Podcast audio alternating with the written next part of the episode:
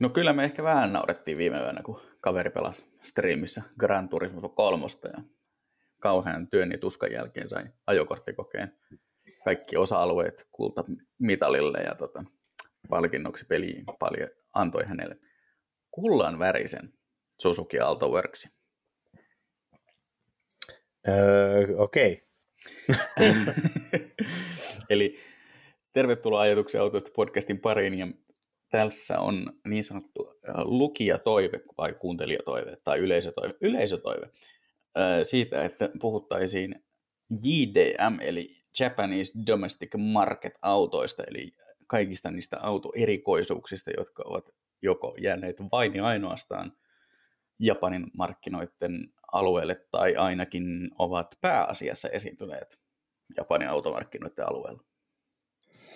Joo, sanotaan, että henkilökohtaisesti tämä oli ehkä semmoinen aihe, mikä, mistä olin melko tiedoton tuossa yhdeksänkymmentäluvun varrella. Ainoa kontakti niin kuin tällaisiin automalleihin, mitä Japanissa oli tarjolla, mutta Euroopassa ei, oli tämä vuosittain ilmestynyt tekniikamaailman, ää, onko se autovuosi vai mikä sen numeron Ai, nimi oli. Vuosi. Joo. Joo. Siis se oli mun mielestä niinku, se oli niinku paras juttu kerran vuoteen, kun se ilmestyi ja sitten pystyt katsomaan kaikki Hindustan ambassadorit, mitä niinku Intiassa myydään ja kaikki jenkkien omat jutut ja sitten ihmetellään australialaisten Holdeneita ja Fordeja ja eteläamerikkalaisia autoja, että miten Fiat Unoa tehtiin siellä vielä silloin ja no itse asiassa tehtiin kyllä varmaan viisitoista vuotta myöhemminkin ja, ja, ja sitten ennen kaikkea Japani, koska Ää, vaikka kyse on vain niinku yhdestä saaresta eikä niinku mistään mantereesta, niin se oli ihan käsittämättömän rikas se valikoima. Ja sitten yhtäkkiä tuli Gran Turismo, joka ei ollut ehkä älyttömän hyvin lokalisoitu siinä mielessä, että niillä oli käytännössä valtava määrä ää, saaren kotimarkkinoiden kalustoa, ja sitten sinne löytyi jotain D B seitsemän Aston Martinia, C neljä Corvettea ja muutamaa vastaavaa T V R sinne kylkeen. Mutta käytännössä kahdeksankymmentä prosenttia pelin autoista oli japanilaisia, ja niistä aivan mahtavan iso osa oli semmoisia, mistä mä en ollut ikinä aiemmin kuullutkaan. Kyllä, tähän tulee mieleen eräs sanonta liittyen Gran Turismon autovalikoimaan, että how, how many Nissans are there in Gran Turismo? Skyline's the limit. Oliko tämä itse ke- keksitty? Ei, it- internetistä luin, koska tuota, tämä viittasi tähän, että oliko se G T viisi vai kuusi, muistaakseni myös neljä, niin se eli eri Skyline-varianttien määrähän on jotakin aivan absurdi. Siellä on siis kolmekymmentäviisi kappaletta niin kuin lähes identtisiä versioita samasta autosta, mutta koska ne on ollut siellä Japanin markkinoilla eri, niin ne on varmaan sitten kaikki pitänyt laittaa siihen peliinkin. Totta kai, Mut, mutta tota... Mitenköhän, mistä se aloittaisi?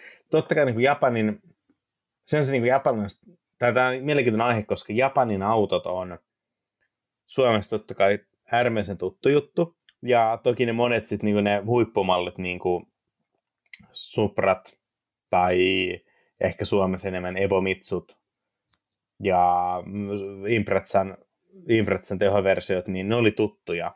Mutta toki yhdeksänkymmentäluvulla niin nämä neliveto-turbo ralliautot, niin ne oli ralliautoina, mutta eihän kellään ollut kadulla.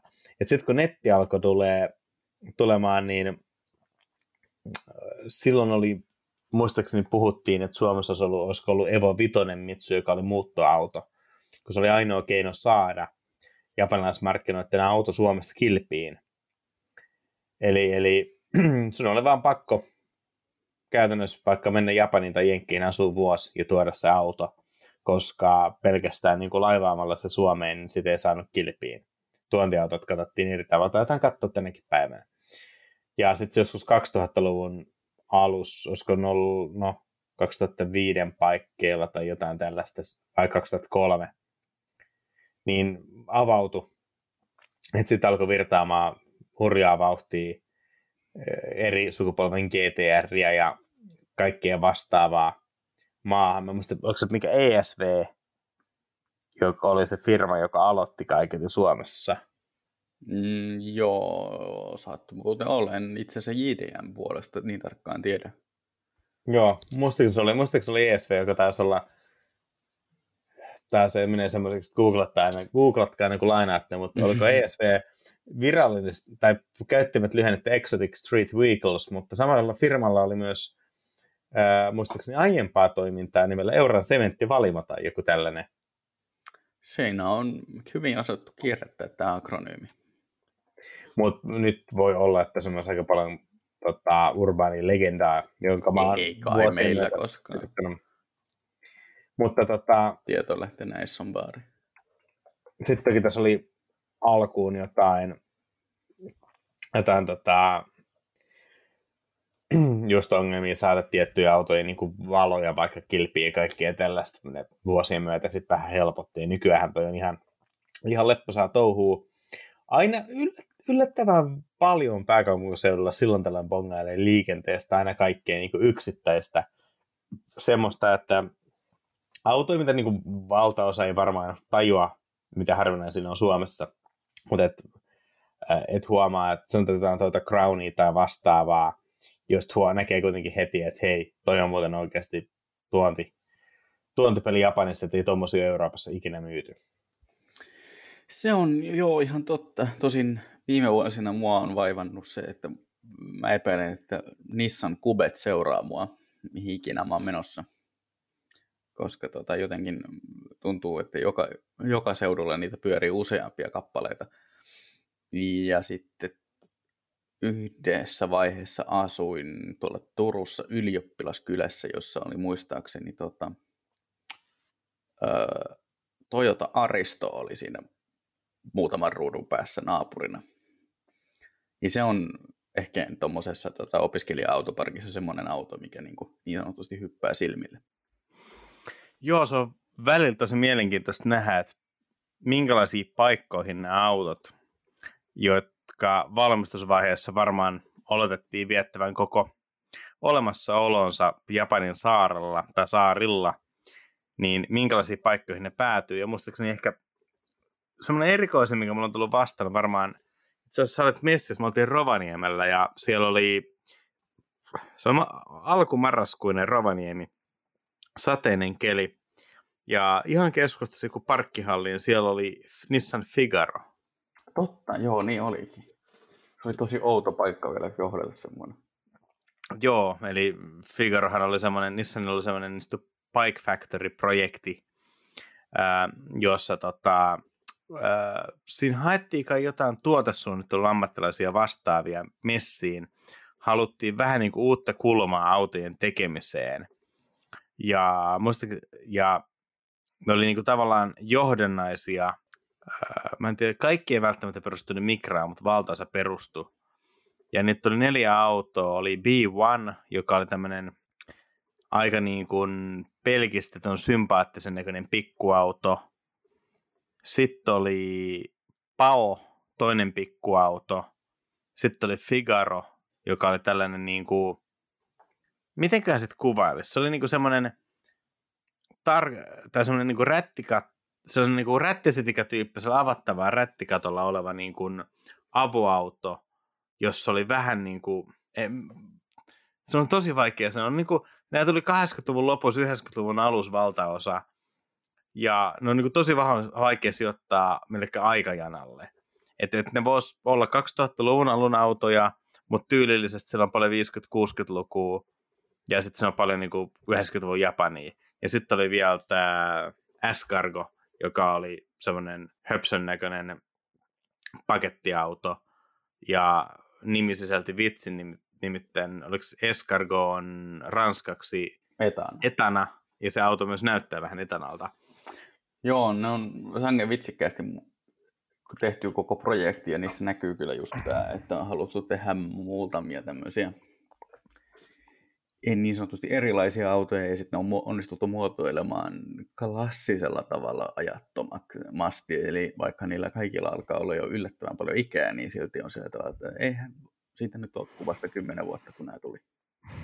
Joo, niin kun mä katson Figaroakin kuvaa Googlen kuvahausta, niin tämä voisi olla siis niinku auto jostain, miten mä sanon, että se olisi joku niinku Disneyn, tai Disney Pixarin Cars-autoanimaatio, niin siitä olisi retrojakso, joka tapahtuisi jossain niin kuin viisikymmentä-kuusikymmentäluvulla, joka niin kuin täysin irrallaan mistään siitä, mitä oikeasti tapahtui viisikymmentä-kuusikymmentäluvulla, niin tällainen sympaattinen, pelkistetty, pastelisevyinen avoauto, missä on pikkasen kromia ja tällaisia hauskoja, sympaattisia yksityiskohtia, olisi ihan mainio siellä. Ja muistaakseni nämä on yllättävän arvokkaitakin nämä kaikki niin sanotut Pike Factory-autot, koska niiden tuotantomäärät oli loppujen lopuksi yllättävän pieniä. Mä katson, joo, Figaro tehtiin kaksikymmentätuhatta kappaletta, eli ensin kahdeksantuhatta ja sitten laajennettiin kaksitoistatuhatta. Ja auton myynti tehtiin arvonnan kautta, eli sun piti voittaa lotossa osto-oikeus tällä autolla. Niin, eli nämä oli aikanaan, joo, nämä autona aikanaan jo kova juttu Japanissa, ja tämä oli itse asiassa tämmöinen kun teollinen modella kuin Naoki Saka, joka oli ainakin messissä näissä, ja tästä oli Road Rat-lehdessä oli tosi hyvä juttu tästä koko Pike Factory-jutusta. Itse asiassa hetkinen, mä en, joo, ja tota, anteeksi nyt erehyin vähän tuonne Wikipedian syövereihin.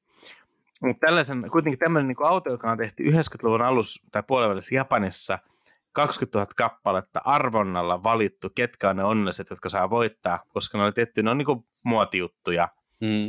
aikansa Lidl-lenkkareita tulee pieni määrä. Ja, ja, ja sitten sä näet semmoisen niin kuin kaksikymmentäviisi vuotta myöhemmin Rovaniemellä vesisateessa parkkihallissa, niin kyllä siinä on pakko miettiä, että mikä tämän auton matka on ollut tänne. Joo, no on siinä mielessä mielenkiintoisia, just, että just tämän harvinaisuuden takia tietää, että se ei ole ollut kovin lyhyt ja suoraviivainen, että vain yksi omistaja ja haettu paikallisesta jälleenmyyjästä, myyjän tota, hallista se auto, vaan, vaan että siellä on ollut todennäköisesti aika monen omistaja ja monen tuhannen mailin matka. Toi Johnny Smithin eli Carpervertin nykyinen kanava Late Break Show, niin heillä ilmestyi eilen näköjään tuommoinen, tota, miten importataan ja ostetaan Nissan Figaro, koska tota, hänen vaimonsa halusi sellaisen käyttöautoksi.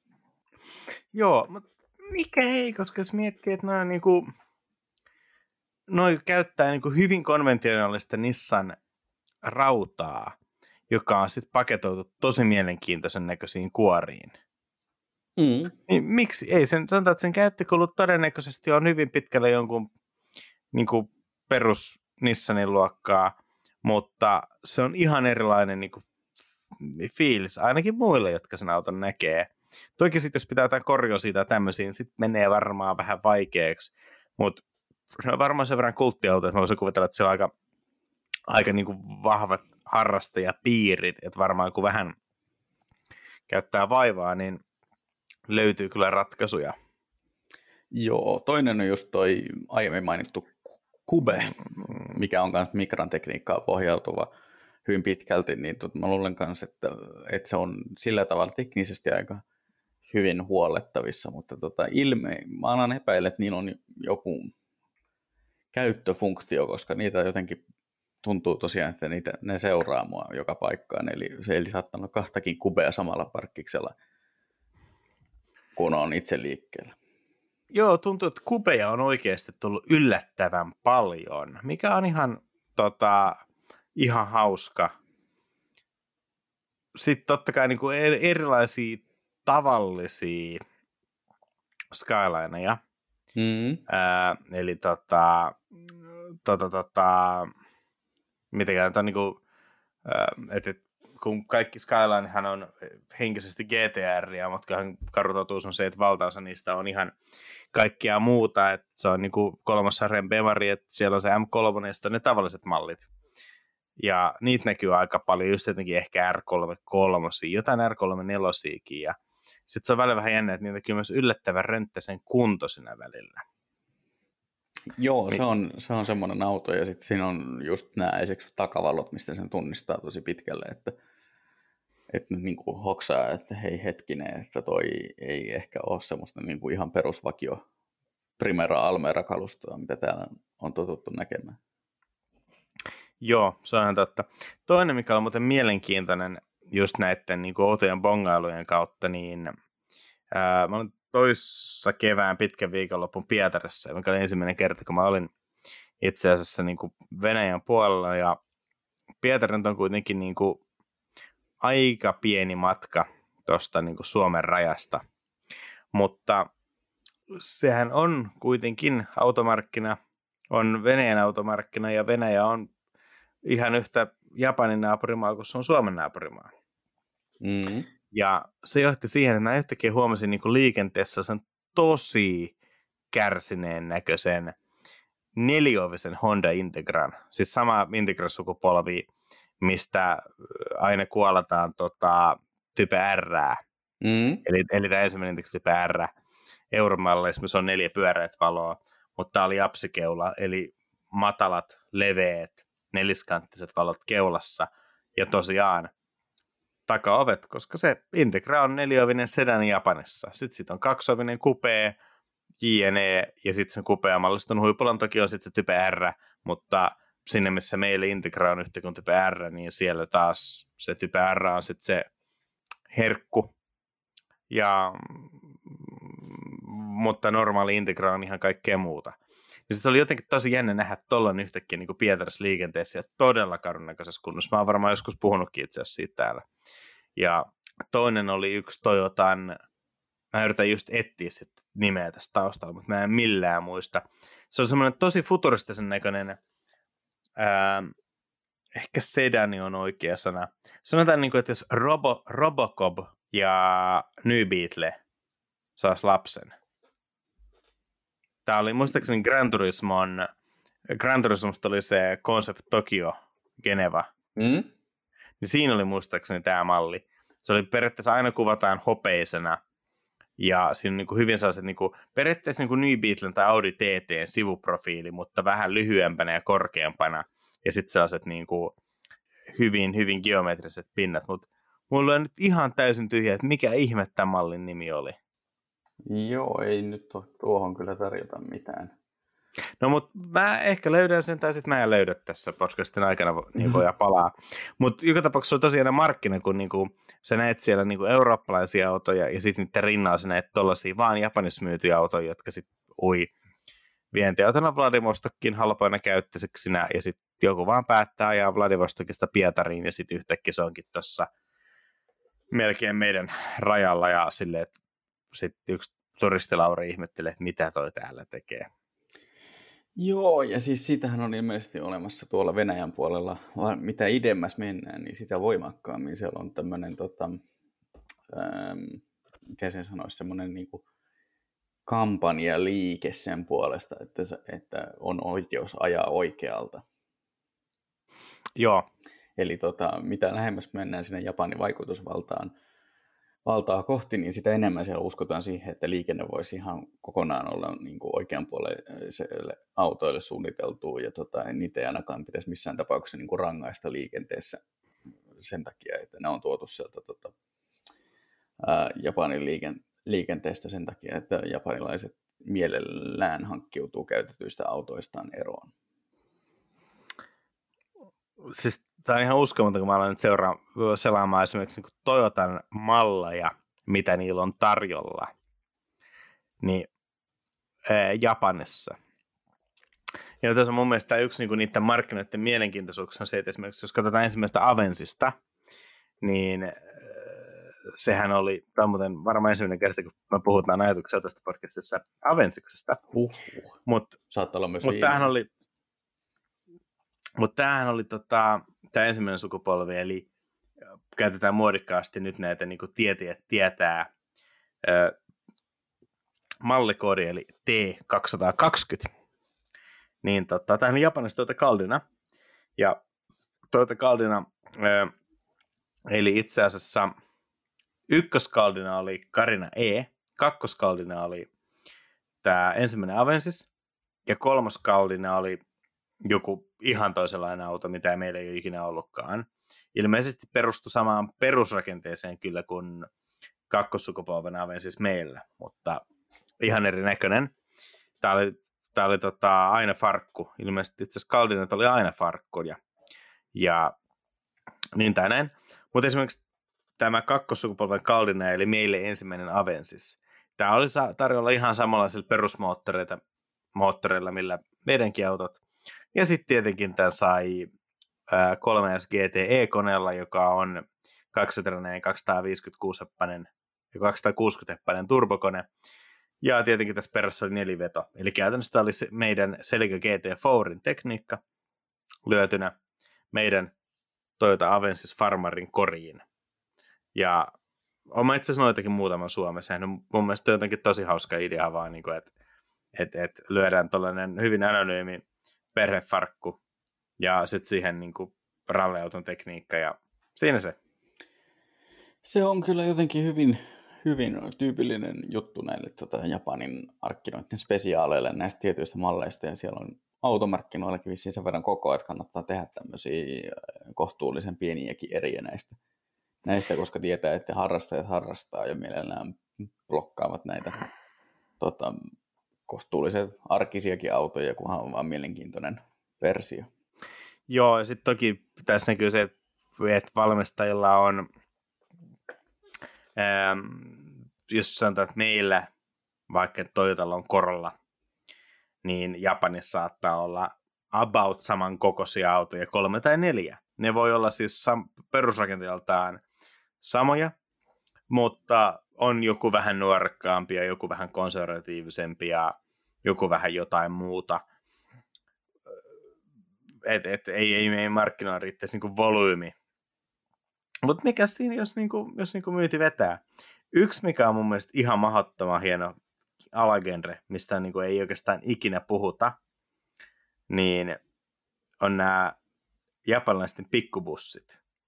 Mä just törmäsin, täällä on, täällä on tota, kokonainen segmentti, että täällä on tota, Alphard on iso pikkubussi, joka itse asiassa ää, seuraaja Granvialle, ja Granvia taas oli se auto, joka se meidän viimeinen Hiace oli.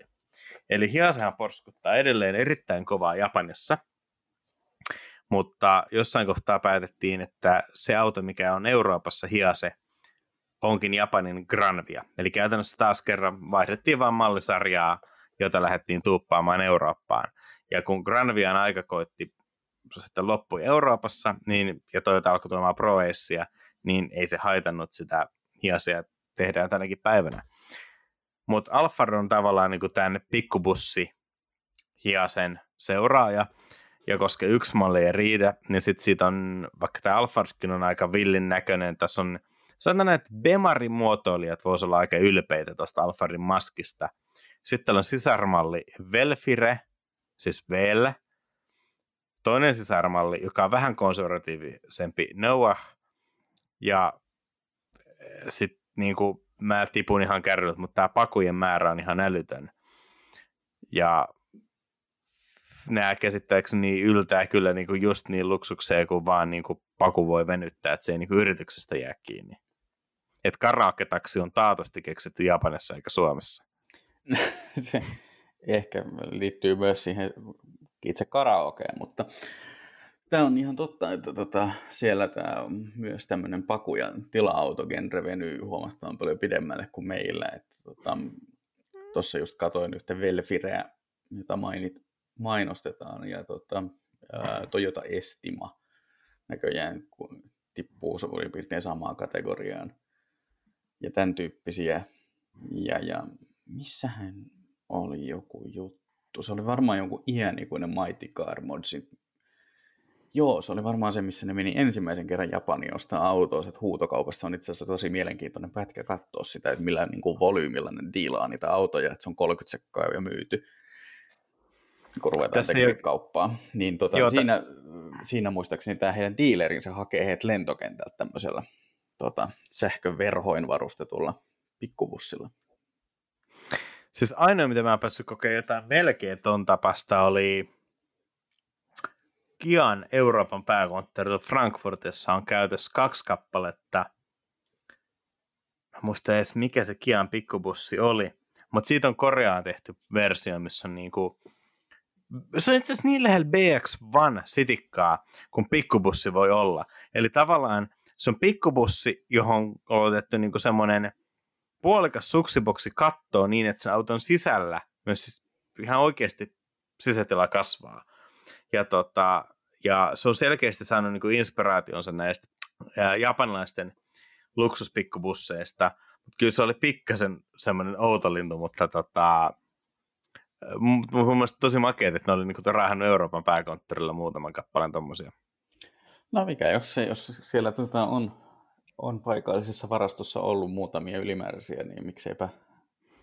Mä Mut vaan ei... haluan tiet- tietää, että millä ne on saanut niinku sen rekisteröityä myös Saksaan.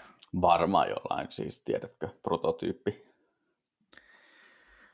Se on ihan mahdollista. Jos kerran me ollaan kuitenkin Saksassa ö, omana konttorinaan ja siellä esit- harrastetaan kuitenkin autojen kehitystoimintaa, niin on varmaan ollut ihan kohtuullisen helppoa saada parille autolle kilvet.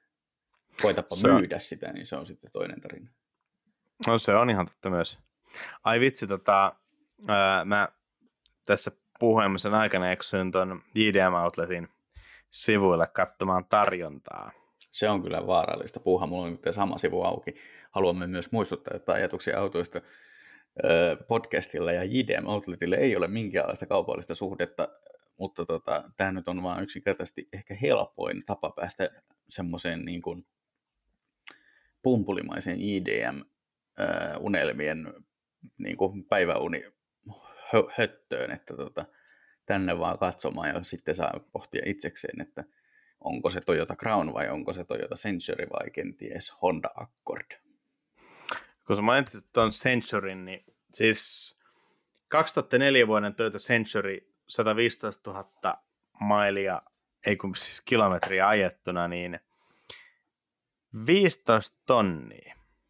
Ja tää on siis Suomen kilvissä, niin sulla on viisilitrainen V kaksitoista, joka ei ole edes liian vanha. V kaksitoista-ongelma on aina vähän se, että siinä kohtaa, kun siinä alkaa pikkusen tiivisteet ole ikääntyneitä ja öljyvuodot alkaa näin, niin kyllähän sen korjaa sinne, missä minkä tahansa moottori, mutta sitten korjattavaa on aika paljon enemmän. Niin, se on, se on just tämä, että tuota... saa jälleen pyytää prosenttialennusta sytytysturpista.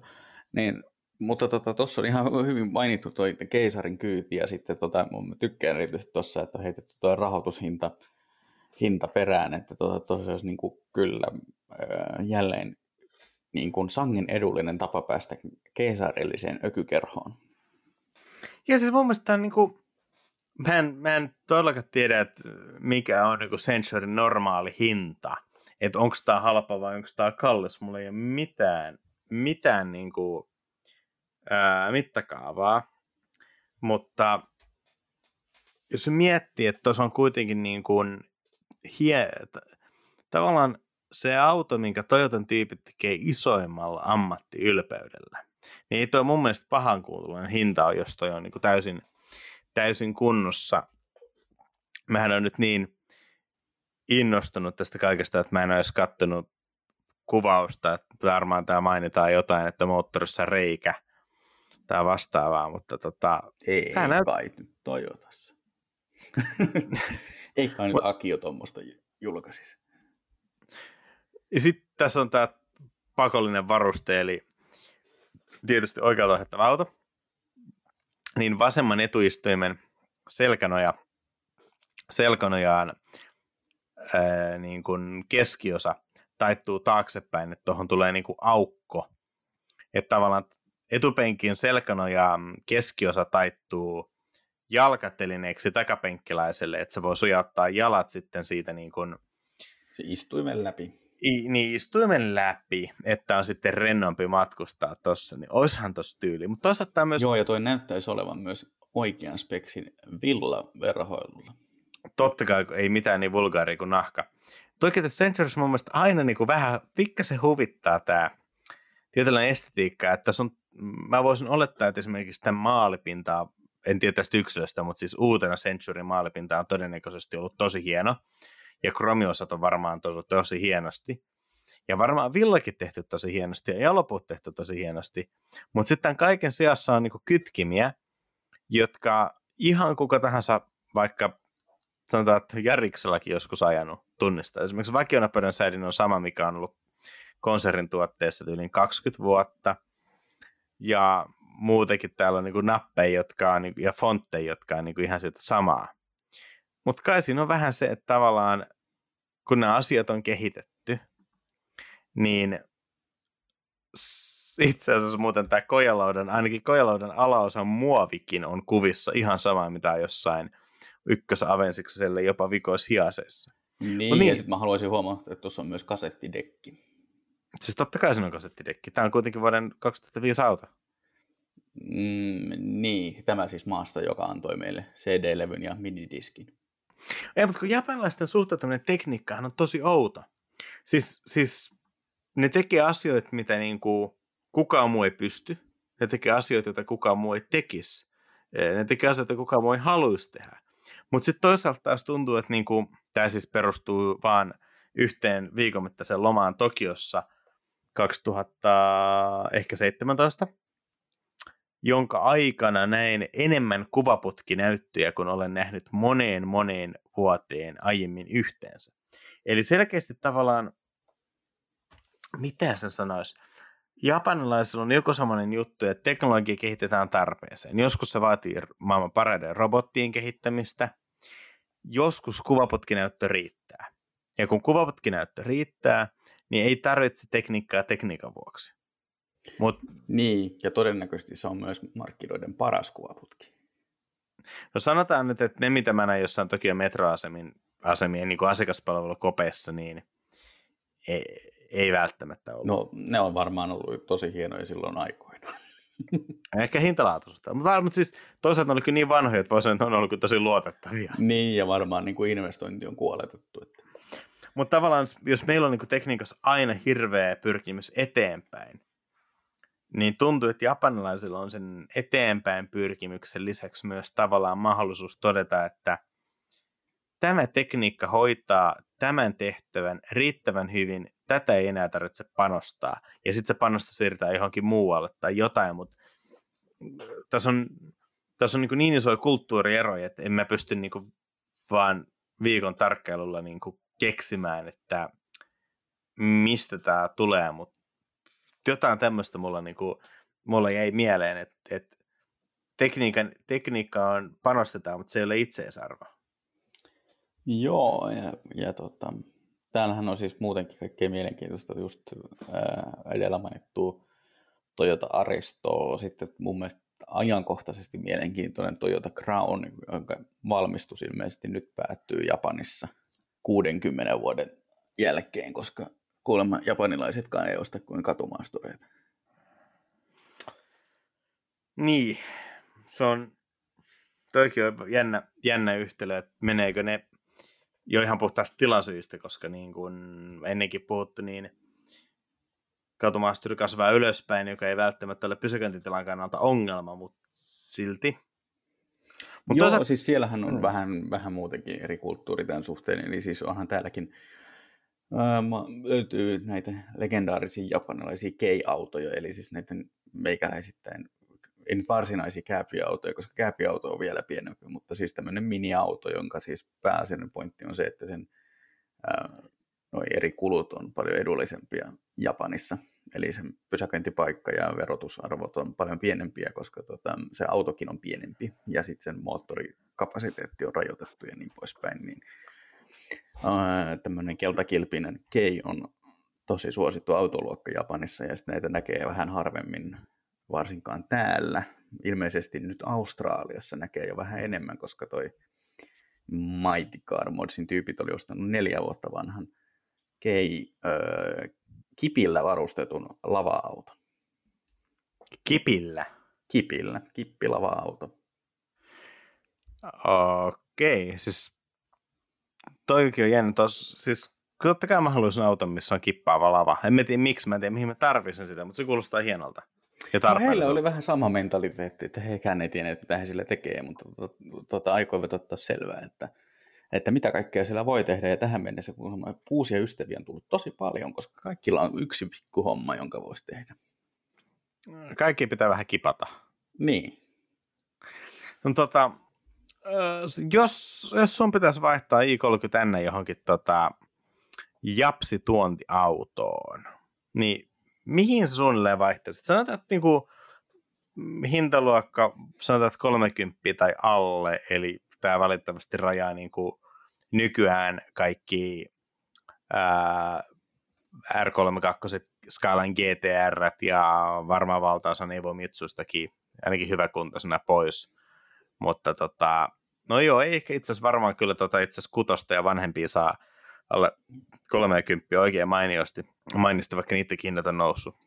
Mutta mi- minkälaisen auton sä päätyisit? Se vähän ehkä riippuisi mitä hakee, mutta tota, kyllä voisi olla ihan siis semipotentiaalinen vaihto, että mm, kyllä mulla olisi semmoinen henkilökohtainen viehtymys just sinne Skylineihin, mutta jos ne rajataan pois, niin kyllähän täältä löytyy just nämä isot sedanit ja, ja tota, tommoset isot kupeet kiehtoo aina. Lexus G S on semmoinen auto, joka kiehtoo niin kuin tasaisin väliajoin uudestaan ja uudestaan siinä, missä Lexus L S:kin, koska tota, totta kai sinkkumies tarvitsee törkeän ison auton, joka on pääasiallisesti vaan mukava. Niin, niin, ne on semmoisia niinku väittelyitä, mitä joudun, joudun käymään itseni kanssa aika ajoin. Myös haluan mainita, että tästä Lexus G S on edelleen yksi parhaista erikoiseristä Japanissa, eli tämä Eternal Edition. Öö... Aivan mahtava nimi heidän väistyvälle automallille. Mutta mut pakko kyllä sanoa, että siis kyllä yksi iso juttu tätä koko niinku genreä on nämä englanninkieliset tekstit. To- toki nykyään nyt on varmaan jo vähän nähty ja englantikin on opittu, mutta se mitä joskus yhdeksänkymmentäluvulla luki joissain, etenkin Japanin kotimarkkinoiden autoissa, niin ne oli kyllä ihan huikeita. Ja jutun juonihan oli siis se, että tietenkin Japanissa fanitettiin englantia. Välttämättä sitä osaamatta. Niin, ja myös auto, niin kuin isoissa määrissä tehtäviin autoihin saatettiin laittaa englanninkielisiä tekstejä, joista niin kuin kyllä nyt ymmärtää, mitä ne tarkoittaa, mutta tota, ei ymmärrä, että mi- miksi tämä just tähän ilmaisuun on päädytty. Joo, eikö tässä tota, just Alto Worksissa ollut legendaarisesti se, tota, se ää, kylkikilpi, joka on kirjoitettu ihan mahtavasti? Niin sanottu. Joo, rakenteella. Mä oon jossain joskus katsellut ja lueskellut tekstejä, siis en muista, en muista se ollenkaan. For, for those who, jotain, jotain. Joo, for those who appreciate only the jotain. Se on myös hyvä semmoinen knoppitieto, koska tuota siltä voi, laatasta voi nopeasti tarkistaa, miten hyvin se auto on mallinnettu siihen kyseiseen autopeliin, jossa se tulee vastaan. Jep, ja tota, toinenhan on ylipäänsä jo auton mallinimet, siis niinku totta kai japanilaisista saat mm, laittaa niinku arvokkaisiin autoihin hienoja nimiä kuin Toyota Century, mutta siis toisaalta taas niin totta kai kaikki meistä haluaisi varmaan Suzuki Myster- Mysterious Utility Wizardin. No siis se on varmaan mun työtitteli jossakin, mutta tai jos se ei ole, niin se saisi olla. Eikä mikä on kaikkein epämysteerisintä tässä Mysterious Utility Wizardissa? No. Jos mä muistan oikein, niin tämähän on täsmälleen sama auto, mitä meillä myytiin Opel Fronterana. No totta kai. Toisaalta, äh, miten olisi tota, Mazdan tämmöinen retkeilypaku, jossa on tämmöinen muodikas telttahässäkkä nousee katosta. Mazda Bongo Friendi. Tai Honda Life Dunk. Honda Life Dunkissa on jotakin asennetta. Siitä mä niin kuin voin arvostaa tätä. Ja siis tota, Tämä on ensimmäinen googlaus, mikä tuli vastaan. Isutsu Giga kaksikymmentä Light Dump. Tai sitten Mitsubishi Minika Letus. Minika? Ja... Onko se sukua Delikalle? Mm, se on varmaan pienempi kuin Dentiä. Ja ootas, mitä se ei ole edes parhaat, koska mä oon kuullut jotain niin kuin aivan uskomattomia. Tota, äh, siis se oli itse asiassa Toyotalla joskus malli, nettisivu, missä selitti omat mallinimensä läpi. Joo, ja esimerkiksi se taitaa muuten löytyy arkistosta vieläkin, jos osaa tarvittavan pinkoon. Joo, esimerkiksi niinku Hilux on High Luxury. Ja siis Hilux on kaikki puolin hieno auto, jota arvostan suuresti. Mutta muutaman kerran Hiluxia ajaneena, niin no se High jotenkin kuvaa sitä, onhan se korkea, mutta Luxury ei, ei kuvaa sitä. Jaa, nyt, nyt täällä rupesi löytyy näköjään näitä tota, vielä oudompia öö, japanilaisia menneitä kei-autoja, kuten Honda Vamos. Aivan, aivan mahtava. Joo. Tota... Mä olen siis edelleen etsimässä sitä Alto Worksin pleittiä, mutta tota, tästä samalla näköjään löytyy muun muassa Hon... autot A Z yksi ja Honda S kuusisataa. Tiedätkö, ja Honda niissä... Beat, joka...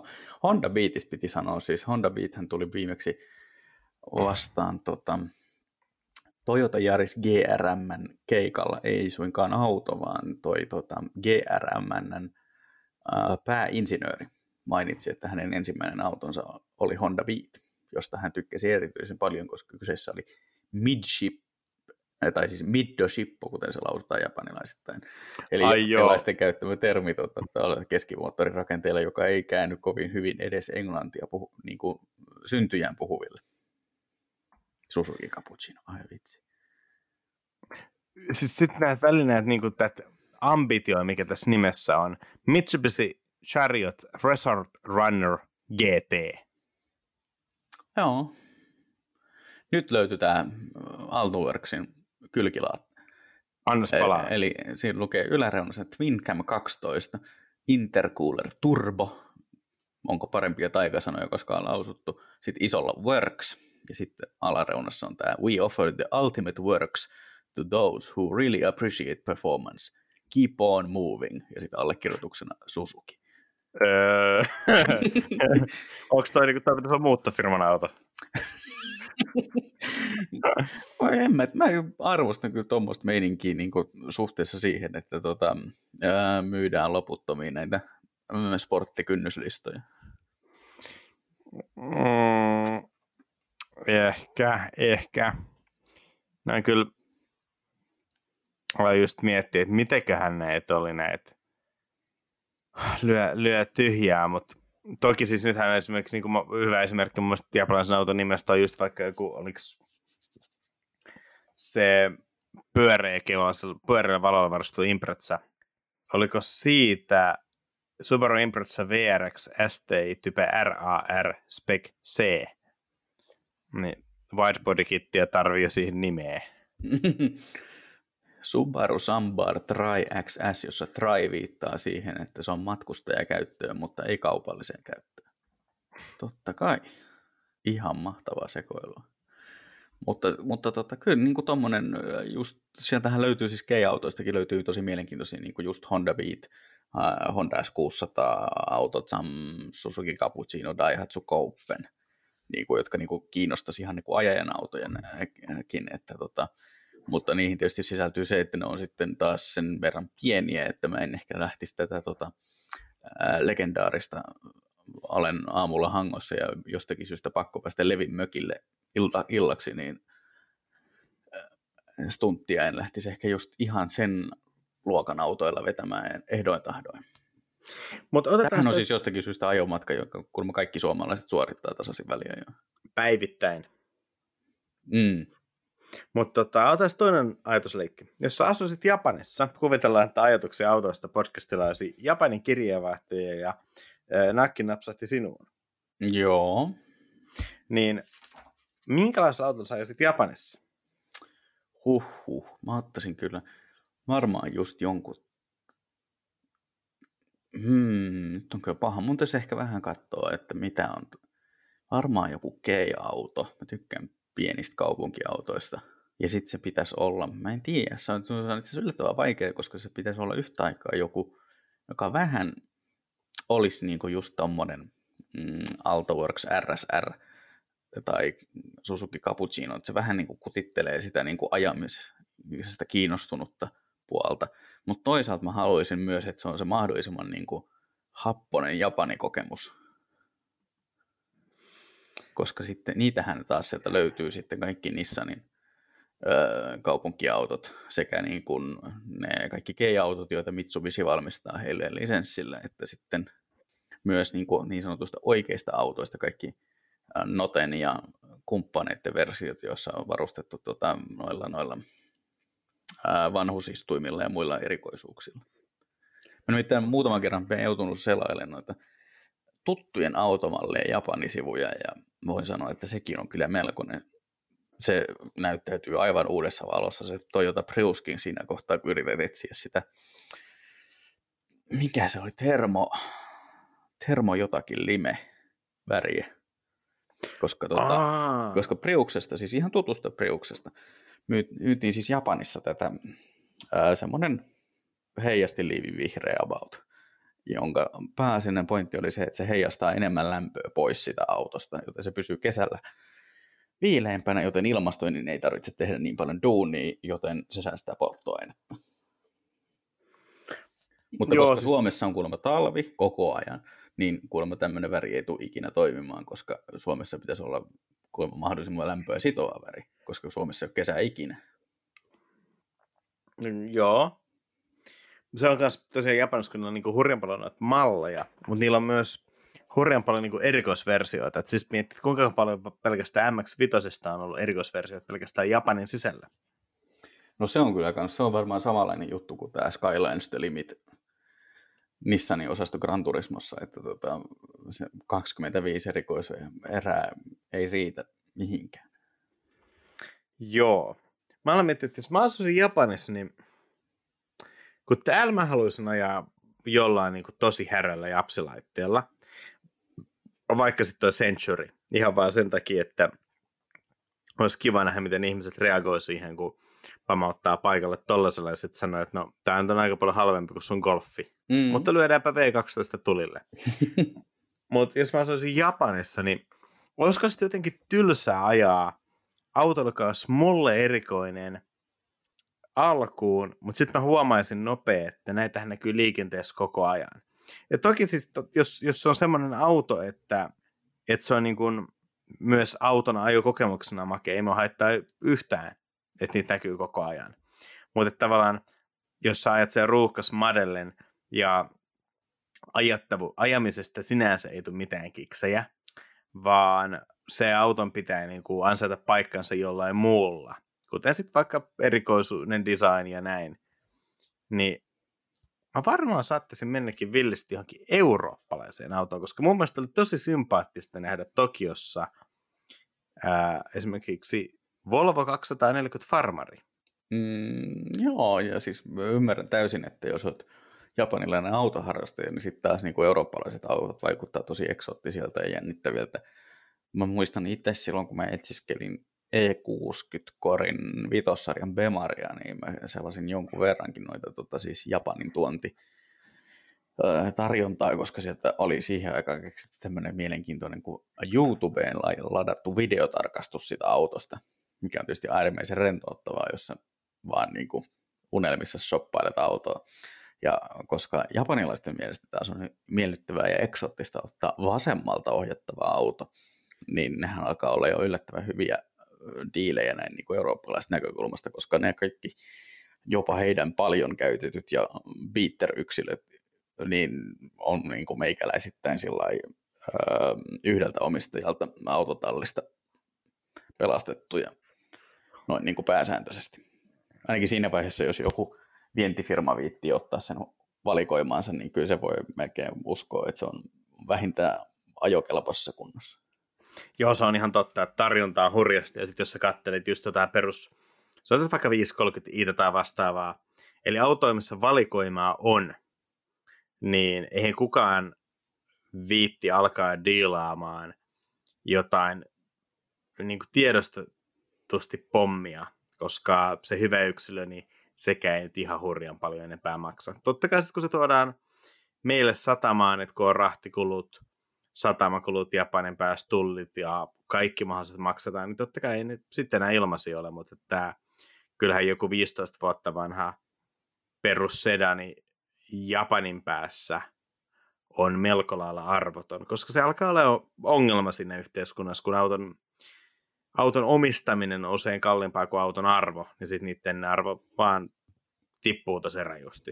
Joo, ja sitten kuulin joskus miljoona vuotta sitten tämmöisen kommentin, että siis yhteiskunta Japanissa muutenkin on semmoinen, että siellä ei niinkään arvosteta käytettyä tavaraa, että, että mieluummin niin kuin just uusia ja, ja nimenomaan niin kuin itselle hankittuja tavaroita, niin sen takia nämä käytetyt autot on tämmöinen mielenkiintoinen ilmiö, jota sitten tota, haalitaan muun muassa just Mighty Car Mods on tehnyt aika paljon kommentteja just tästä, paljonko niitä autoja raahataan Australiaan, koska siellä on taas sitten se kaksi etua, eli verrattain lyhyt välimatka, vaan muutama tuhat kilometriä, ja sitten tota, samanpuoleinen liikenne. Joo, siinä on ihan, ihan paljon syitä. Totta, teköhän jotain, jotain härröä mä vielä mietin tähän, mutta tota, varmaan mä jotain taas tuohon Centuryin liittyen mietin. No se Centuryhän jää nyt varmaan kaivelle, se on vähän niin kuin Lexus L S, että kerran ei rehdy katsomaan, niin yöllä herätä, että miksi en ostanut. Mutta mieti, jos sä olisit ostanut sen L S:n, ja sit sä olisit ihan tyytyväisen sillä, koska onhan ne ensimmäiset L S neljäsataa, niin onhan tosi hienoja autoja. Mm. Ja mieti sit, kun joku tulee valoissa viereen Centurylla. Niin, no ei siinä varmaan auto kuin kumartaa syvään ja poistua taaksepäin. Pakki päällä vähän kelikroa se karko. Joo, tässä tota, jälleen näitä mielenkiintoisia löytyy muun muassa tämmöinenkin K-auto kuin Daihatsu Naked. Joo, se on kans, se on kans ihan tunnettu. Ootapas, oliko se... Nyt, nyt alkaa tulee se, mitä mä alussa puhuin. Se oli Toyota WiLL Vi, se auto, mistä mä, mitä mä meinasin. Ah, joo, joo, joo. Siitähän puhuttiin joskus ennenkin. Joo, niin on. No itse asiassa jotain vähän tämmöinen New Beetle, ja New Beetle, Robocop ja Ford Anglia saa lapsen. Mutta tosiaan tämmöinenkin Totta. Tuli... Joo, siis toi näyttää itse asiassa vähän niin kuin, joo, just niin kuin kuvailit, tai sitten tuossa tota, on vähän samaa muotokieltä kuin oli tuossa äh, Toyota Podissa, joka oli just Gran Turismo-konseptin näitä legendaarisimpia. Joo, niin tämmöinen oli Pietarissa kanssa sillä aika rupusessa kunnossa, että näyttää, että ei ole ajettu kyllä varmaan niin kuin Japanista Vladivostokkiin merenpohjaa pitkin ja näin, mutta siellä se näytti puksuttavan. Tässähän oli kanssa tavallaan niin ehkä kuvaa siitä, miten paljon edellä ne on ollut, niin tämä ensimmäinen Toyota WiLL Vi tehtiin kaksituhatta - kaksituhattayksi välillä, eli kaksikymmentä vuotta sitten, ja tämäkin oli joku tämmöinen niin kuin yhteistyöprokkis, eli WiLL oli ää, brändi, jonka taustalle meni moni japanilainen firma, jolla haluttiin tarjota sit tuotteita nuorisolle. Tämä kesti yhdeksänkymmentäyhdeksän - kaksituhattaneljä, ja se oli Toyota, Panasonic, ne on ehkä ne merkittävimmät, miten me tunnetaan. Ja sitten siellä tuli niinku, mitä ihmettä täällä tuli, mä en edes tiedä, mitä nämä on niinku, olutta, karkkia, ilman niinku Wonderbaumeja, sitten toi auto, D V D-soittimia, mikroaaltouunia, elektroniikkaa, ja, ja sitten Toyotalta tuli kaksi automallia, josta käytännössä vaan toi WiLL Vi oli niinku se mielenkiintoinen, koska toi jälkimmäinen näyttää joltain niinku tyli, se samoin on Corolla-derivaatta. Mutta tavallaan, että ne jo kaksikymmentä vuotta sitten lähti kokeilemaan yhteistyötä, jossa autofirma ja joku muu elektroniikkafirma luo yhdessä alabrändin ja alkaa myymään tuotteita. Vähän tavallaan tässä on samaa henkeä vähän kuin tuossa Nissanin Pike-hommassa, mistä koko homma aloitettiin. Siinä, siinä toki brändit oli Nissani, mutta Nissani oli muistaakseni palkannut sinne jotain tosi maineikkaita japanilaisia tuotesuunnittelijoita tuomaan niin kuin vähän uutta henkeä ää, mallistoon. Ja tämmöinen kokeilun haluhan puuttuu ihan täysin Eurooppa, Euroopasta. Ää, ja tämä varmaan niin kuin on, kaikki niin kuin liittyy toisensa, mutta samaa sarjaa just tämä, että on vaikka Toyota Corollasta kolmeen vähän erinäköistä autoa, jotka on vähän eri ryhmillä, mutta mekaanisesti sillä on paljon samaa. Ja Euroopastakin tämmöinen on varmaan tapettu sillä, että kun meillä on hyvin tiukat nämä tavallaan tyyppihyväksyntään liittyvät jutut, että sä et voi edes esimerkiksi auton rakenteet muokata, ene, niin kuin ulkonäköllisiä, ulkonäköllisiä rakenteet muokata enempää, koska jalankulkijat törmäykset ja jos jotain ne muuttuu, niin sit pitää tehdä myös uudet päästömittaustestit, koska jo rengaskoon muuttaminen vaikuttaa kulutukseen ja näin, niin se, se menee niin kuin, sit kaikki tämä byrokratia tappaa tuon leikkisyyden, joka ilmeisesti Japanin markkinoilla on pystytty pitämään, mikä on sinänsä kyllä ihan mahtavaa. Joo, ei, ei kai siinä muuta kuin tuota, niin kuin ton Portland, Portlandin osavaltion tavoin, niin pysykää outona Japani. jäin, jäin tänne ihmettelemään Toyota Aquaa, joka on siis tämmöinen jossakin Priuksen ja Jariksen välimuod- välimallissa. Mä oon kuullut nimeä, mutta nyt täytyy kyllä... Eikö se niin Prius C? Joo, siis sitä toi... on myyty Prius C-nä, joo. Eli, joo, eli se on vaan isompi Prius, jonka nimi on Aqua. Ja oh, vitsi, olisiko siitä semmoinen crossover-henkinen maasto, maastoversio sitten nimetty, niin kuin, oliko tämä Montecar- Monacon G P-radan yhä mutkan mukaan Aqua Minerale? Se on varmaan siinä kohtaa, kun laitat mineraaliöljyä sinne. se, se on totta. Oi vitsi. Oi morjes. Me meneekö varmaan loppuilta tässä, että pitäisikö me jossain myös lopettaa tämä lähetys? Ja... Mä luulen, että meidän pitää lopettaa tämä lähetys ennen kuin tämä tulee kalliiksi, koska tuo Toyota Crown oikeasti houkuttelee. Mitä se Crown, Crown muuten maksaa? Kymppi, kymppiä vähän päälle. Onhan toi nyt siis kaksituhattayksi vuosimallin auto, mutta toisaalta hei, onhan se kaksituhattayksi vuosimallin auto. Ja jotenkin tota, mä en ole tämän sukupolven tota, hetkin ootas nyt, oliko Eikö tämä Crown ole sama perusta kuin Lexus L S?